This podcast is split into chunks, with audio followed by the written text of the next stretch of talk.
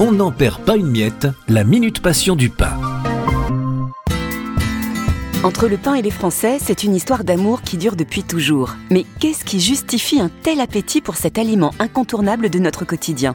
Les réponses avec ce micro-trottoir bon comme du bon pain. Ça m'évoque le croustillant. Le pain, ça m'évoque du bon temps avec un bon beurre, un bon miel. Une bonne tartine de pain bien croustillante avec un morceau de beurre salé dessus et un petit morceau de camembert. Le pain, ça m'évoque euh, les goûters chez ma grand-mère ou bien les bons sandwichs du midi avec des grandes baguettes et du jambon, du beurre. Souvenir d'enfance, les casse-croûtes, on appelait ça, les tartines que nous faisait notre maman avec du beurre et juste un morceau de chocolat. Juste ça, c'était du bonheur. Ah, moi, je me rappelle de l'odeur euh, quand tu rentres dans la boulangerie. Cette odeur de, de pain, de cuisson, vraiment cette odeur m'a jamais quitté. Quoi. Le blé, la moisson, ça me rappelle mon enfance parce qu'en fait, on allait rejoindre mon père dans les champs euh, derrière sa moissonneuse batteuse. Les grains de blé, je les vois encore qui tombent dans la remorque. Ou alors le champ de blé aussi qui oscille euh, sous le vent. Ça me rappelle les vacances en Auvergne de mon enfance. Ma maman faisait de la confiture de myrtille. On étalait ça sur le pain et on en avait plein autour de la bouche.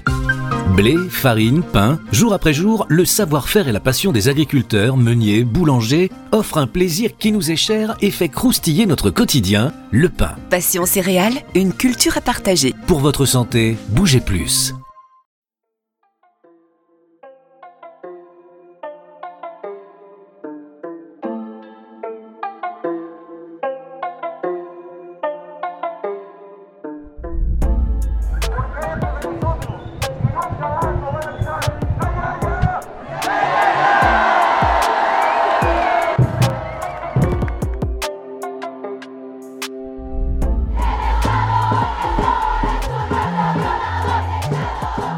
L'actu des oubliés.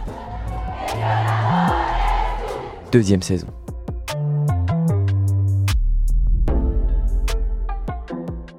À l'heure où les médias dominants entretiennent un voile d'une désespérante opacité sur nos horizons, il nous a semblé urgent de changer de prisme.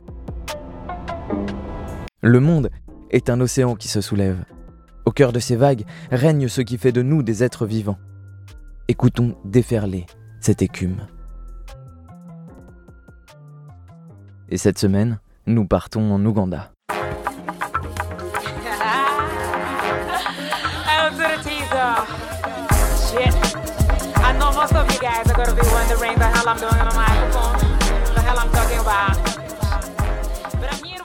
L'Ouganda, où Total s'apprête à creuser 400 puits de pétrole dispatchés sur 34 plateformes pétrolières, dans les espaces naturels situés autour du grand lac Victoria. La production de plus de 200 000 barils par an doit être ensuite transporté par l'oléoduc ICOP, destiné à être le plus long pipeline chauffé au monde.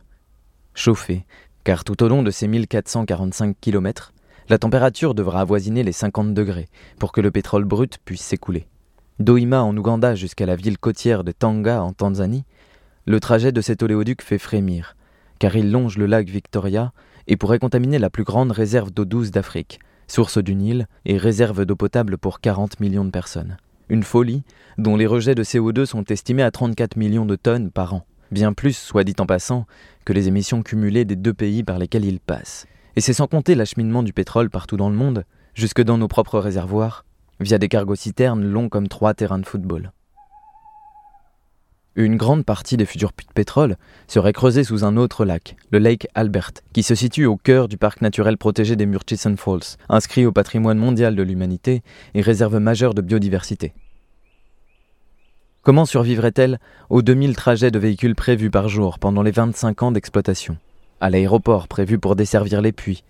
Au pompage de 9 millions de mètres cubes d'eau prélevés chaque année dans le Lake Albert L'oléoduc sera lui installé en tranchée à ciel ouvert, méthode la plus économique et la plus impactante, puisqu'il détruit littéralement la biomasse partout où il passe. Il traverse de nombreuses niches écologiques, des zones humides, le lac Tanganyika et 35 cours d'eau rien qu'en Tanzanie, les zones d'habitat des éléphants et des forêts peuplées par les chimpanzés orientaux, deux espèces classées en voie d'extinction par l'Union internationale pour la conservation de la nature. La liste des espèces dont la survie est menacée par le projet est d'ailleurs beaucoup trop longue pour être détaillée ici.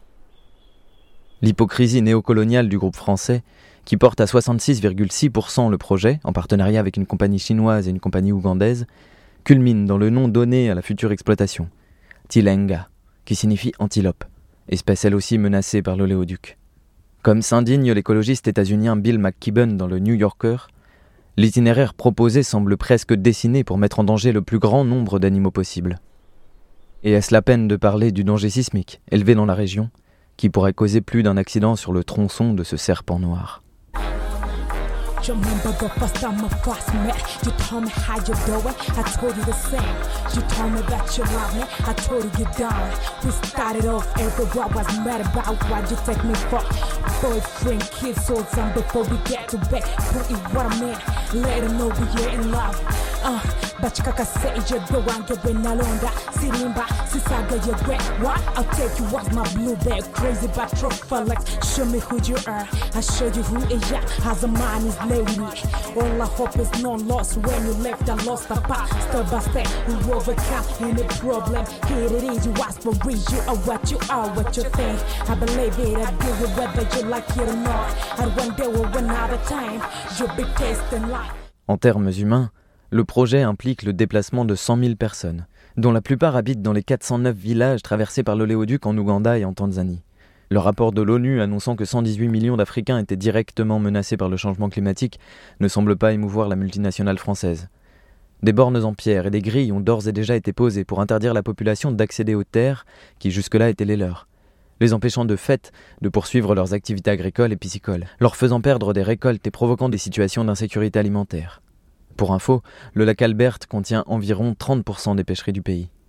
Comme en témoignait un habitant de Bouliissa en août 2019, le jour de l'évaluation de mes cultures, on nous a empêchés de revenir sur nos terres et j'ai perdu toutes mes récoltes. Plus aucune culture n'était autorisée, et toute personne qui essaierait de réutiliser ces terres serait torturée. Le fait de ne pas pouvoir cultiver a conduit ma famille à souffrir de famine. Outre des études d'impact social et environnemental bâclées et défaillantes, l'expulsion et le relogement des habitants et habitantes de la région se fait sans consultation et sans considération pour les besoins des populations. La compensation financière est évaluée sur des bases malhonnêtes, et au final, les sommes sont ridicules et arrivent parfois plusieurs années après la spoliation des terres. Entre-temps, les agriculteuristes doivent reconstruire leurs maisons, dans l'urgence, sans argent et sans récolte. Pendant ce temps, la présence militaire dans la région se renforce de manière insensée.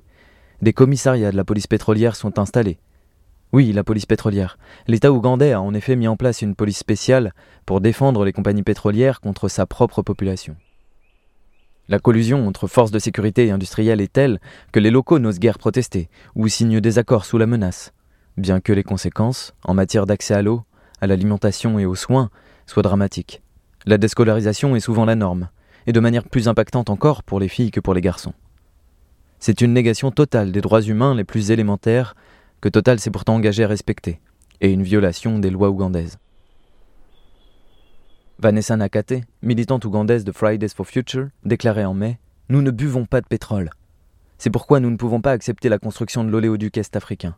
Ce projet va causer des déplacements massifs des populations, la destruction des écosystèmes et des habitats naturels. Nous n'avons aucun avenir dans l'extraction de pétrole, car cela ne signifie que la destruction des espaces de vie et de la planète. Il est temps de privilégier les gens face aux pipelines. Il est temps de se soulever pour les gens et pour la planète.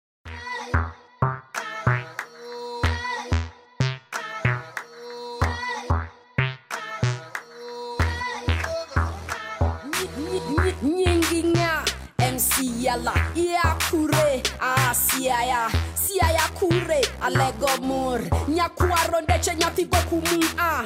beni somo ena somo. Isomo kure asomo aria. Aria makure ma uganda kosema kenya aria ma uganda egot nanga. Beni woto gakidi e school ena woto gakabi e school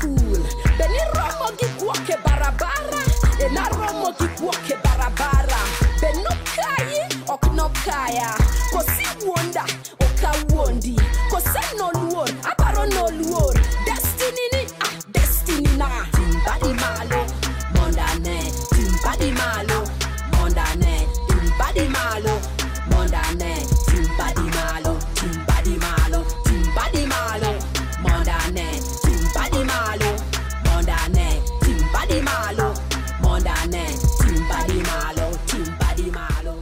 Depuis le début des opérations et des expulsions, les habitants et habitantes de la région n'ont cesse de demander des comptes, de manifester et de faire appel à des associations pour mener des actions en justice. Et au premier rang de cette lutte, les femmes rurales.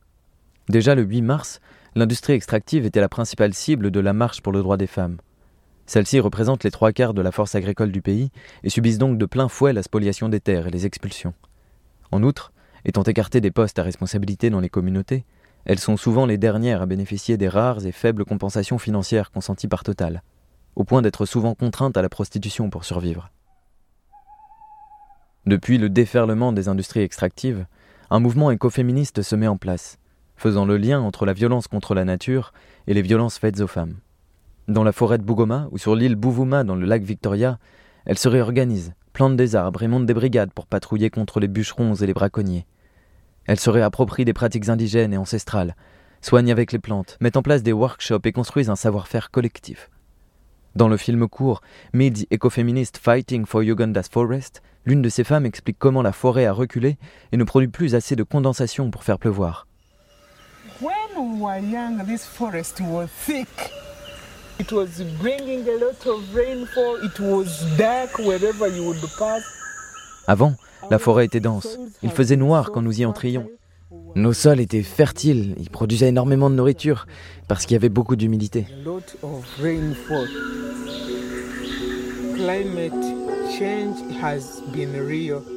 Le changement climatique est réel. L'an dernier, nous attendions la pluie. Les graines mouraient dans le sol. Et maintenant, il y a de l'insécurité alimentaire dans la plupart des maisons.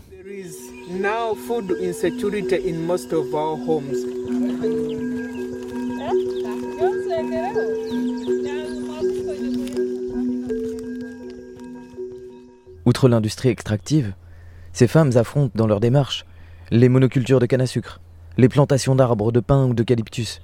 Mais elles résistent. La mise en place d'une nouvelle agriculture leur permet peu à peu de sauvegarder la forêt et de vivre en cohabitation avec la faune.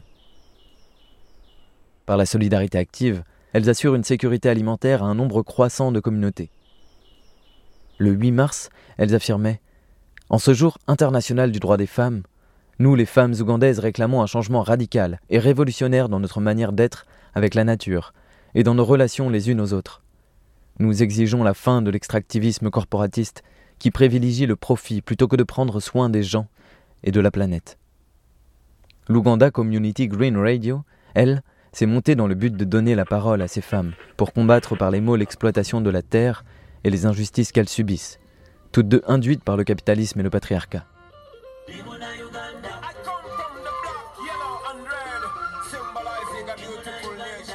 Elle est devenue un outil de communication entre localités, de partage d'initiatives et une source d'espoir et de perspective.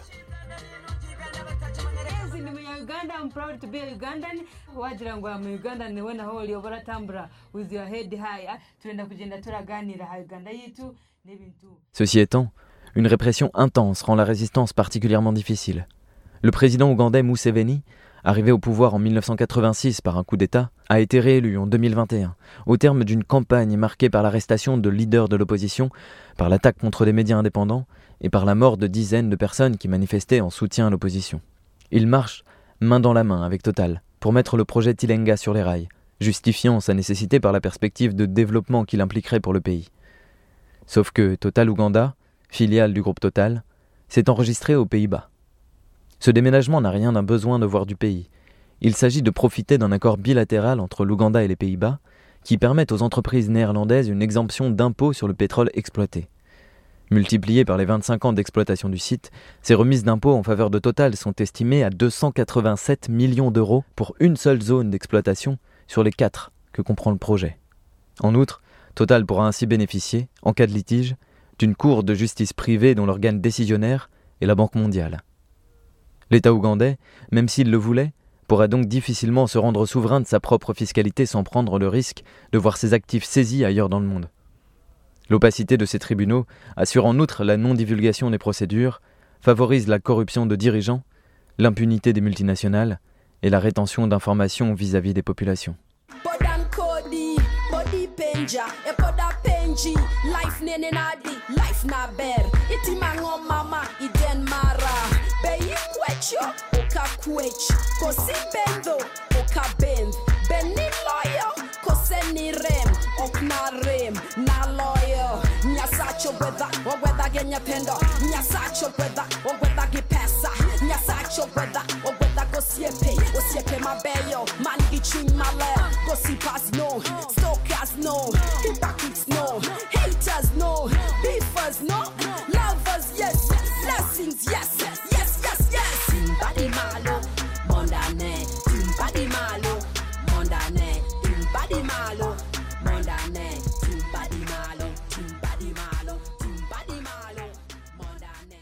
À l'échelle internationale, d'autres organisations soutiennent les populations expulsées, à l'image de Survie et des Amis de la Terre, qui ont assigné le groupe Total en justice. Mais en janvier, le tribunal de Nanterre s'est déclaré incompétent et a chargé le tribunal de commerce de juger l'affaire. Verdict qui a amené les associations à saisir la Cour de cassation. En réponse aux mobilisations locales, Total et l'État ougandais surveillent, harcèlent et menacent les opposants et les opposantes, en particulier les personnes qui sont venues en France témoigner lors du procès. À l'image de Fred, qui confie ainsi aux Amis de la Terre Quelqu'un m'a appelé pour me dire que si nous gagnions ce procès en France, nous serions assassinés. Depuis, je vis dans la peur. En 2021, de nombreuses militantes et journalistes sont arrêtés alors qu'ils tentent de se rendre dans la zone d'exploitation. Les réunions publiques qui doivent se tenir dans les villages sont empêchées par la police pétrolière. En août, le président ougandais a annoncé la suspension de 54 ONG, particulièrement dans le domaine écologique et des droits humains. Et en ce mois d'octobre, la répression s'est intensifiée, avec notamment la fermeture des bureaux d'assaut qui luttent dans la zone. Muji Sakaero, président de l'association Orga, est ainsi en prison depuis le 19 octobre dans l'attente d'un procès. Le 22, dans le district de Kyotera, Robert Biriyume, défenseur des droits humains dans sa communauté, a été arrêté pour incitation à la violence, sabotage du programme du gouvernement et rassemblement illégal. L'association Afiego, dont six membres ont été à leur tour arrêtés, dénonce. Il y a un effort coordonné pour faire taire les voix critiques qui s'élèvent contre la destruction de l'environnement et les violations des droits des communautés affectées par les projets pétroliers. Pourtant, en avril 2020, puis en juillet 2021, quatre rapporteurs spéciaux des Nations Unies ont déjà dénoncé cette persécution des opposants, interpellant notamment le gouvernement français. Elles écrivaient Nous craignons que le harcèlement dont ils font l'objet n'empêche d'autres personnes ougandaises touchées par le projet pétrolier de Total Ouganda d'exercer leur droit à la liberté d'opinion et d'expression. Problème, Macron a lui-même soutenu le projet auprès du président ougandais, à l'occasion d'une lettre de félicitations envoyée lors de sa réélection à un sixième mandat, qui, rappelons-le, a été le théâtre de soupçons de fraude, d'arrestations illégales et d'assassinats. Les mots du président français Le projet Tilenga, qui permettra l'exploitation et l'exportation du pétrole, sera une opportunité majeure d'intensifier le commerce entre nos deux pays et de développer davantage notre coopération, Macron ajoute Vous pouvez compter sur moi pour mobiliser l'expertise et les investisseurs français pour augmenter la présence française en Ouganda. Avant d'annoncer la visite de Franck Riester, ministre du Commerce extérieur, suite à la signature finalisant le projet Tilenga. Une surprise? Pas vraiment. L'ambassade de France à Kampala soutient ouvertement les opérations de la multinationale dans le pays, étale le logo de Total dans les événements qu'elle organise et donne même une soirée pour le départ du dirigeant local de la multinationale.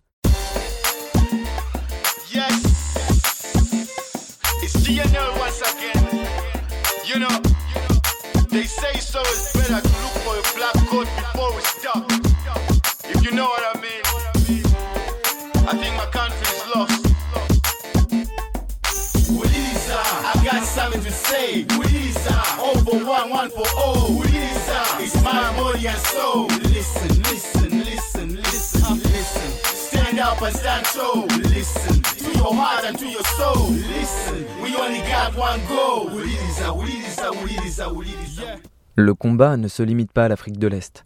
Le 25 mai dernier, des manifestations contre Total se sont tenues dans les stations-service de la compagnie, non seulement en Ouganda, mais aussi au Bénin, au Togo, en RDC, au Kenya, en Égypte, au Ghana et au Nigeria. Dans ces huit pays, des personnes se sont levées pour dénoncer la politique de greenwashing mensonger, l'inaction climatique et les violations des droits de l'humain perpétrées par la multinationale française, qui, on le sait désormais, était au courant des effets néfastes de son industrie depuis 1971. Au Mozambique, par exemple, la multinationale a repris en 2019 une activité gazière pour un investissement de 20 milliards d'euros. En comparaison, le PIB du Mozambique, huitième pays le plus pauvre au monde, est de 14 milliards d'euros pour 33 millions d'habitants. L'exploitation du gaz a lieu dans la province de Cabo Delgado, la plus pauvre du pays, où l'espérance de vie atteint péniblement 48 ans et où l'électricité n'arrive que dans 16% de la province. Selon l'Observatoire des multinationales et Ilham Rawout, militante et coordinatrice de justice ambientale, les exemples de vies dévastées depuis l'arrivée des multinationales abondent, notamment celles des communautés de pêcheurs déplacées de force à 18 km des côtes, à tel point que David Matchain, d'Amnesty International, établit un lien direct entre les violations des droits perpétrées par l'industrie extractive et la montée en force des terroristes islamistes dans la région.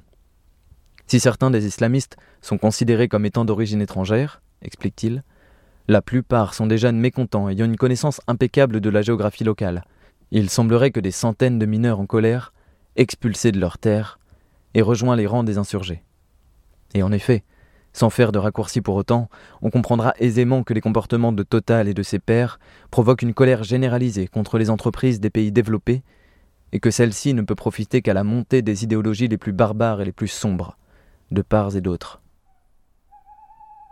La situation d'extrême pauvreté dans laquelle se trouvent certaines populations du continent africain n'a rien d'une fatalité ou d'un destin tragique. Elle est bien souvent provoquée par les multinationales, directement, comme c'est le cas pour les personnes expulsées de chez elles par Total, ou indirectement, puisque comme l'affirme un rapport de l'ONU datant de 2019, les industries extractives sont responsables de 50% des gaz à effet de serre et de 80% du déclin de la biodiversité. Par conséquent, d'une désertification des sols, d'une raréfaction des ressources naturelles et de pollution dramatique. Car oui, un dernier détail, contrairement à une obligation légale, Total n'a toujours prévu aucun plan d'intervention en cas de fuite sur son pipeline. Alors, au-delà du pantomime que les puissants nous jouent à chaque COP ou dans leurs discours pseudo-engagés en faveur d'un hypothétique monde d'après, ce méga-projet est une preuve supplémentaire que l'on ne peut faire confiance ni à nos dirigeants ni aux multinationales pour prendre en charge la nécessaire transformation écologique et sociale. Ces gens n'ont ni l'envie ni la capacité morale de respecter le vivant.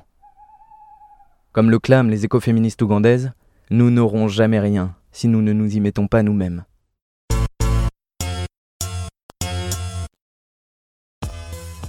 Vous trouverez des infos en français sur le projet Tilenga à travers les associations Survie et les Amis de la Terre, notamment via le rapport Un cauchemar nommé Total.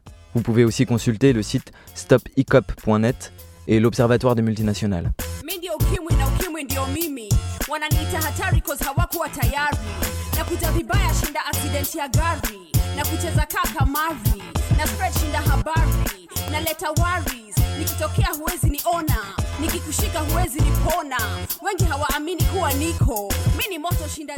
Sur la lutte des femmes ougandaises, vous pouvez aller voir Open Democracy, Community Green Radio ou le film Women Hold Up the Sky.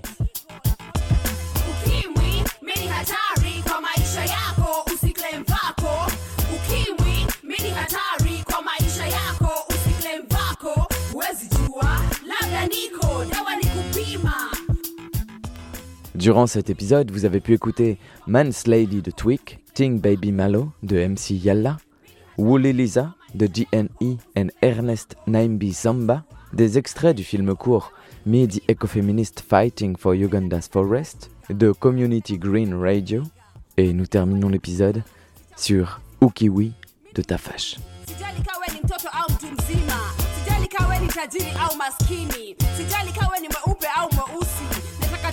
Kwa hiyo mwili ni kuingia mpaka kwa akili. Kisha udedi nimeua wengi bado niko ndani ya wengi. Wananisaidia kusambaza wanaogopa kujitangaza